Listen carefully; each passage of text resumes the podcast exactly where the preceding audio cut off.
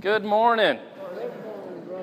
It is good to see you this morning. Thank you for choosing uh, to be here and to begin your week in worship to God. There's no better way than to begin the first day of the week uh, than to be here in worship and to, to study God's Word for our lives. And so, thank you for making that a priority in your week, for your families, for yourself and, uh, and I hope today will be a blessing uh, to you. Thank you, Will, for doing a good job as always. And we're delighted to see our visitors, and we would love to see you back at any opportunity that you might have.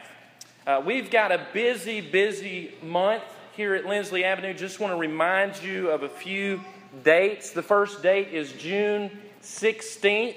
We're going to be having our super duper Saturday, which is going to be a great, fun day for kids in the neighborhood and in the community. And so we want to uh, have a great time then. And also, we have a youth group coming all the way from Oklahoma to help us. So God has been certainly blessing uh, the congregation here, and it's just going to be a big day.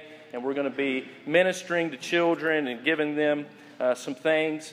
And also, uh, June 21st, which is a Thursday night. We're going to be having a singing, a good old fashioned gospel hymn singing, and we're going to be singing across the street in the front yard of the Howard School. We somehow got permission. Thank you, Robbie, for doing that. She pulled some of her strings, and we know she has a few of them. And so we're thankful for her doing that and, and look forward to singing hymns outside, and that'll be a fun occasion as well. So, some great things going on. If you have your Bibles, turn to Second Chronicles 34. We're going to be studying from the book of Chronicles. Now, the book of Chronicles is an interesting book because it looks very similar to 1st and 2nd Samuel and 1st and 2nd Kings. And so, if you were just to look at it on the surface, you would think that it's basically the same story. But the interesting thing about the book of Chronicles, 1st and 2nd Chronicles, is that really the emphasis is on the good kings, the kings from Judah, and also on the temple. And so history tells us that it was probably written after the time in which the Israelites were in captivity in Babylon, and tradition tells us that Ezra probably wrote the book of 1st and 2nd Chronicles. So the emphasis is on the temple because the people of Israel are coming back from Babylon after being in captivity, after not having the ability to worship, and now they're coming back. And, and so Ezra writes the history and puts the emphasis now on the temple. And so it's a book of renewal of worship for the people of Israel. And today we're going to study the unique story of a young king by the name of Josiah. And Josiah was this very young king. He came to the throne at the age of eight. And isn't that interesting? I think royalty is just kind of an interesting thing. I was, a few weeks ago, watched a little bit of that royal wedding over in England. And I just think it's interesting that we have this thing called royalty in this realm. And, and it's basically you get, you get born into something. And, and that's the way it was for Josiah. He was a descendant of David, and he becomes king very early on. But before we get into Second Chronicles chapter 34, I want to begin by telling you about a shepherd not too long ago. A shepherd by the name of Juma. And Juma saw his goats climbing too high on the cliffs. How many shepherds do we got in here? Not a lot of us. You might have some goats. But Juma saw his goats getting out of the to where he couldn't watch them anymore, and they were climbing these cliffs, and so he went to chase down his goats with his friends. And it was in the ancient settlement of Qumran. And it was in January of 1947 that this shepherd was following his goats wherever they were leading him. You know how goats are. And as he was chasing down his goats, he saw some caves. He saw some caves in the cliffs. And so he and his friends took some rocks and they threw them. And they threw them into the cave. And then, to their surprise, they heard this, the noise of something shattering inside the caves. So the teenagers go into the cave and they discover inside these cave these caves are debris and jars, broken pottery, narrow jars, some with bowl-shaped covers still in their place. And then inside the jars were bundles wrapped in cloth, and inside of those bundles were scrolls. Scrolls. Ancient scrolls. And these scrolls have been called and I quote, the greatest archaeological discovery of the 21st century or the 20th century. Just some shepherds just happened to stumble into a cave and find these scrolls that are over 2,000 years old. Can you imagine that? They don't even know what they found. It's, in fact, what we call the Dead Sea Scrolls. Eventually, archaeologists found tens of thousands of scroll fragments in 10 of the nearby caves, making up some 800 to 900 manuscripts of ancient writing. What is the significance of these writings? Is that number one, these manuscripts are actually the Old Testament. It has every book of the Old Testament except for Esther and all of these scrolls. And it goes back all the way to within 300 years of the close of the canon of the Old Testament.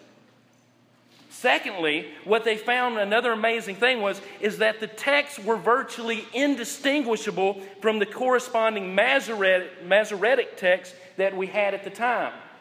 You see, the text, the oldest texts of the Old Testament that we had at that time were just a thousand years ago.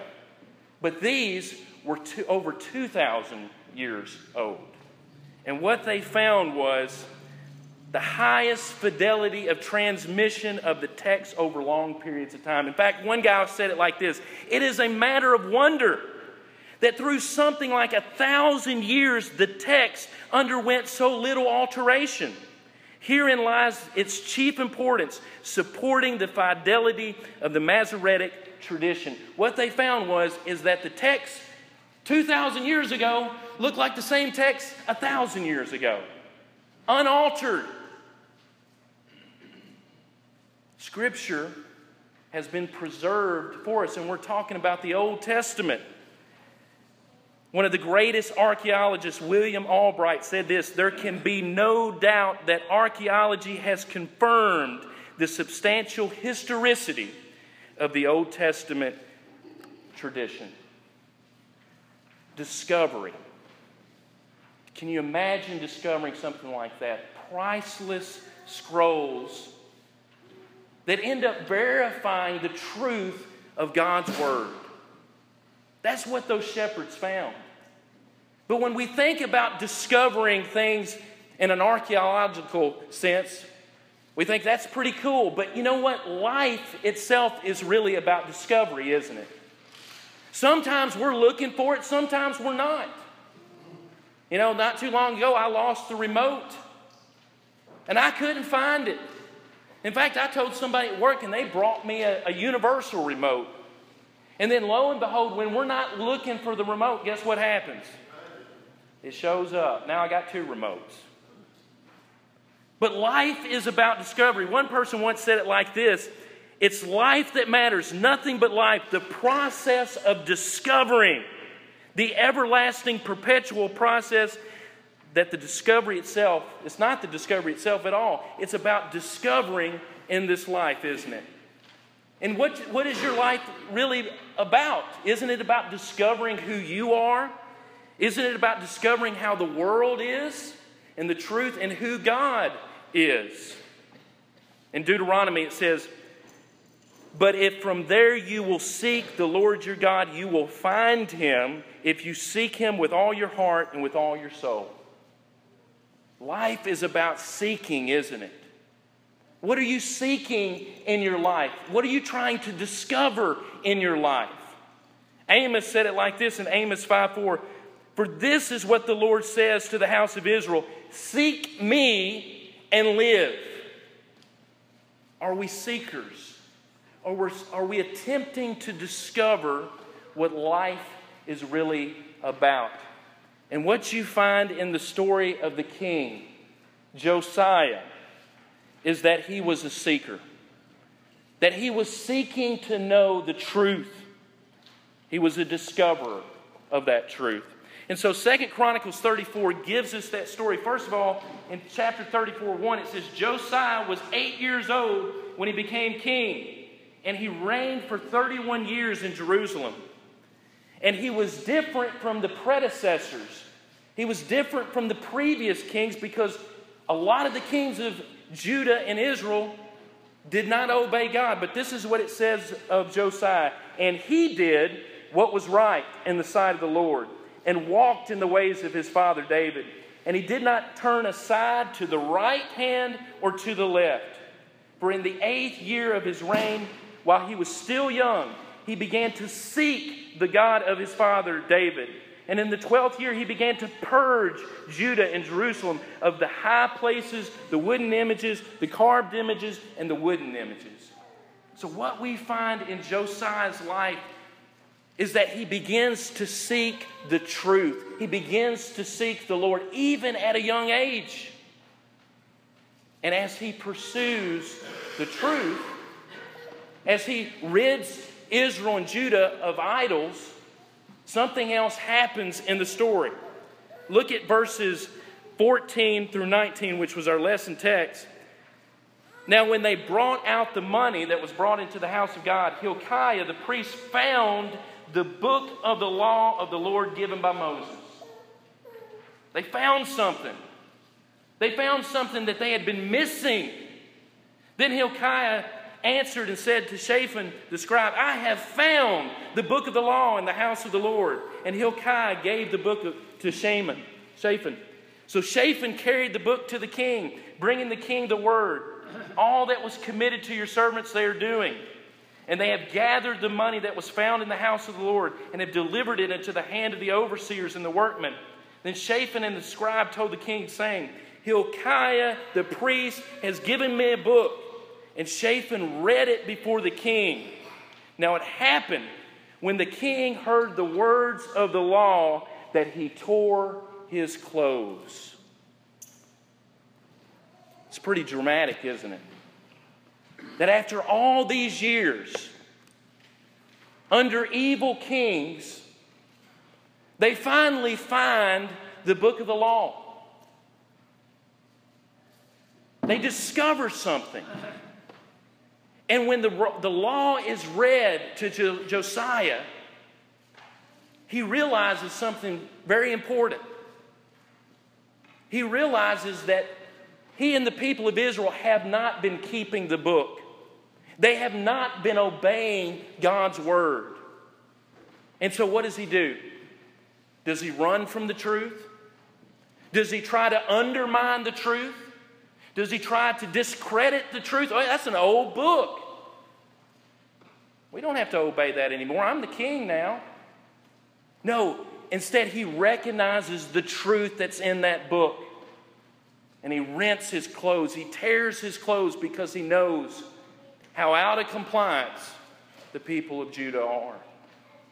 It goes on in verses chapter 34, 29 through 33, that he recommits his life and the people of Judah to the work and covenant of God. Look at verses 29 and following. Then the king sent and gathered all the elders of Judah and Jerusalem. And the king went up to the house of the Lord, and with all the men of Judah and the inhabitants of Jerusalem, the priests and the Levites and the people, great and small, and he read in their hearing all the words of the book of the covenant which had been found in the house of the Lord. Then the king stood in the place and made a covenant before the Lord to follow the Lord and to keep his commandments when he recognized the truth, when he was confronted with the truth, he recommitted himself to the truth. What can we learn from Josiah? Number one, young people can lead. Young people sometimes recognize the truth when sometimes the older folks have become desensitized or a little hard hearted. And the young people have these pure hearts, and when they see the truth, they're ready to obey it. And that's what we see in Josiah. He's a pure heart, and he just wants to please God. He's seeking honestly. Sometimes as we get older, we begin to have an agenda. Sometimes as we get older, we begin to try to put our own perceptions and perspective over Scripture. And we want to read it like we want to read it. But when Josiah in his youth heard the words of the law, he was confronted with the truth and he had to obey it. The Bible says about young people in 1 Timothy 4:12, "Let no man despise thy youth, but be thou an example to the believers in word, in conduct, in love, in spirit, in faith, in purity." No matter how young you are, you can be a leader, an example to us older folks. That's one thing we learn from Josiah. Number two, leadership is about doing what's right and not necessarily about doing what's popular. You know, we like to take polls, don't we?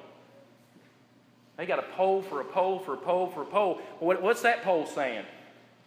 Why? Because if you're a politician, then you want to make sure you have the approval of the people, right? And it's not so much that they're actually shaping the consensus, but they're letting the consensus drag them along. And as long as they put up a front that this is what we, we're going to do, then, then people go along with it, right? But true leadership isn't about doing what everybody wants, it's about doing whatever, what, what's right, isn't it? And sometimes those things can be different, can't they? Sometimes people get caught up in emotion. Sometimes the mob grabs people and lynches people, doesn't it? Hey, there's been people who've been taken off and hung, and everybody was doing it. Everybody said it was right, but was it? A true leader does what's right. And it's not just about consensus. One person once said it like this A man who wants to lead the orchestra must turn his back on the crowd. If you're going to lead the orchestra, and every one of us are leaders in some sense, we all are. Why? Because all of us have influence. You have influence in your home, you have influence in your work, you have influence in your church. It could be small, it could be great, but you have influence, don't you? So, will you do what's right or will you do what everybody else is doing? True leadership and good leadership is about doing what's right. The next lesson that we can learn from Josiah is we must go where the truth leads us, no matter the cost. It says in, in 2 Chronicles 34 19, now it happened when the king heard the words that he tore his clothes. And that was just the beginning, right? He also went on to reinstate the law, and he also celebrated the Passover, it says in the very next chapter. So, my question to you is Have you discovered God's Word in your life? Have you discovered that? Because what we find out about God's Word is, is number one, it's fixed. Where everything else is changing, Time is filled with swift transition, we sing in that old hymn. Things are constantly changing. Every, every week I go to work and I drive by a funeral home, and guess what? There's a new name on the, on the sign. There's a new name on there. And I always pause to think, what, what's it going to be like when my name's up there? And, and guess what? No one's name stays up there very long either. But things are changing, but Scripture is fixed. It's there. It's going to say the same thing tomorrow. The book of the law is there. It says, Forever, O Lord, your word is settled in heaven. It's settled. What else do we know about Scripture? It's eternal. Jesus said, Heaven and earth will pass away, but my words will endure forever. If I'm not preaching God's word, then I'm just preaching something that's going to blow away in the wind. But God's word stays forever. We also know that God's word's practical. That's why James says, I want you to be doers of the word and not hearers only. It's comforting and it's powerful and it's alive. The Bible says in Hebrews 4:12 that the word of God is living and powerful and sharper than any two-edged sword, piercing even to the division of the soul and the spirit, of the joints and marrow, and is a discerner of the thoughts and intents of the heart. That when you begin to read God's word, to invest time in God's word, you begin to discover something you begin to discover who God is. You begin to discover, number one, who Christ is. Because the Bible is our connection to Christ. It says, even the Old Testament, Jesus said, These are they which testify me. When you read the Old Testament and the New Testament, you discover who Jesus Christ is. And when you discover Christ, you discover God the Father. When you discover God the Father, you discover the Holy Spirit. And that's what you encounter in God's Word. You discover Christ, a Savior. Does this world need a Savior? Do I need a Savior? Do you need a Savior? When you read the truth of God's Word, you will find a Savior named Christ. Another thing that you will learn and discover in God's Word is the love of Christ. Do you think our world needs some love in it? This world is broken. This world is divided. This world is fighting amongst ourselves all the time. And when you read the book of the law, when you read God's word, you will discover what true love is. Not love for ulterior motives, not love to get ahead, no, but the love of Christ. Where God drew in into the sands of time the most important act through Jesus Christ, dying on the cross. That's love. In fact, Paul said it like this For I am persuaded that neither death, nor life, nor angels, nor principalities, nor powers, nor things present, nor things to come, nor height, nor depth, nor any other created thing shall be able to separate us from the love of God which is in Christ Jesus.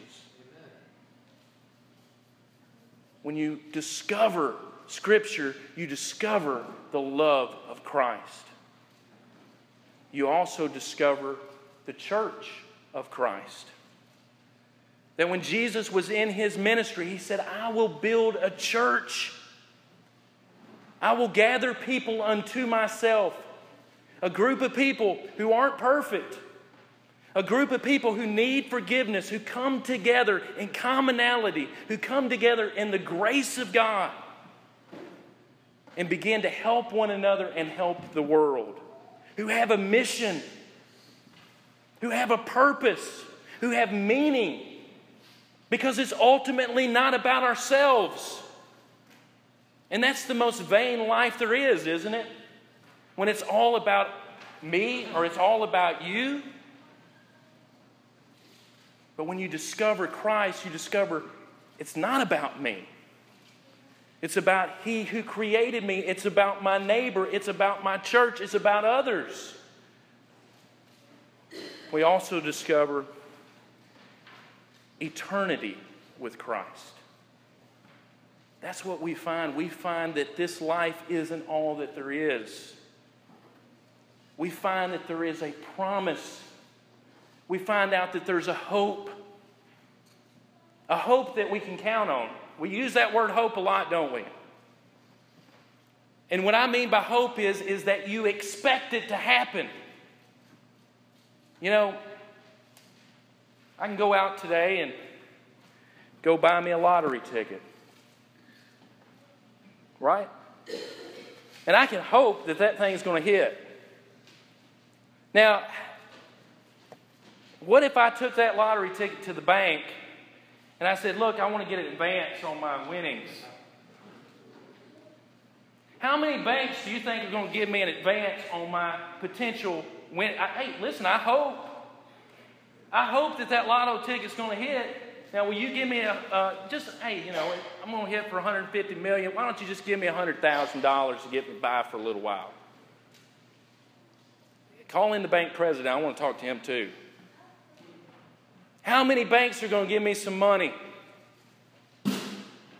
Not a one. And, and if I asked you for that loan, would you give it to me? Now, I see some of you already walking out the door. That's the kind of hope that this world offers. But the kind of hope that Christ offers is one that you can bank your entire life on. Because it is as sure as this Bible is before us, it's as sure as the raised Jesus is, it's as sure as today is. What have you discovered in your life? Have you discovered Christ? By beginning to walk with Him, everything changes. Nothing is ever the same. It's not always easy. But God promises that grand hope that He's here with us today and He will never forsake us nor leave us. Are you a Christian this morning? The Bible says it's very simple that you begin that walk in faith, that you begin to believe through Scripture. For faith cometh by hearing, and hearing by the Word of God. That because you see the sin in your life and in this world that you begin to say, I don't want to live like that anymore. I want to, I want to put my life towards Christ. I want to follow Him. I see that He's true to His Word, and we confess Him to be the Son of God. And we're baptized into His body, the church, and we begin that walk in the light and in the truth. Or maybe you're a Christian this morning and you're weak or you need prayers, or you need a prayer of healing or encouragement, whatever that need is, we want to sing this next song, Trust and Obey, 714, to encourage you to do like Josiah did, to do the right thing. So if you need anything at all, won't you please come now as together we stand and as we sing.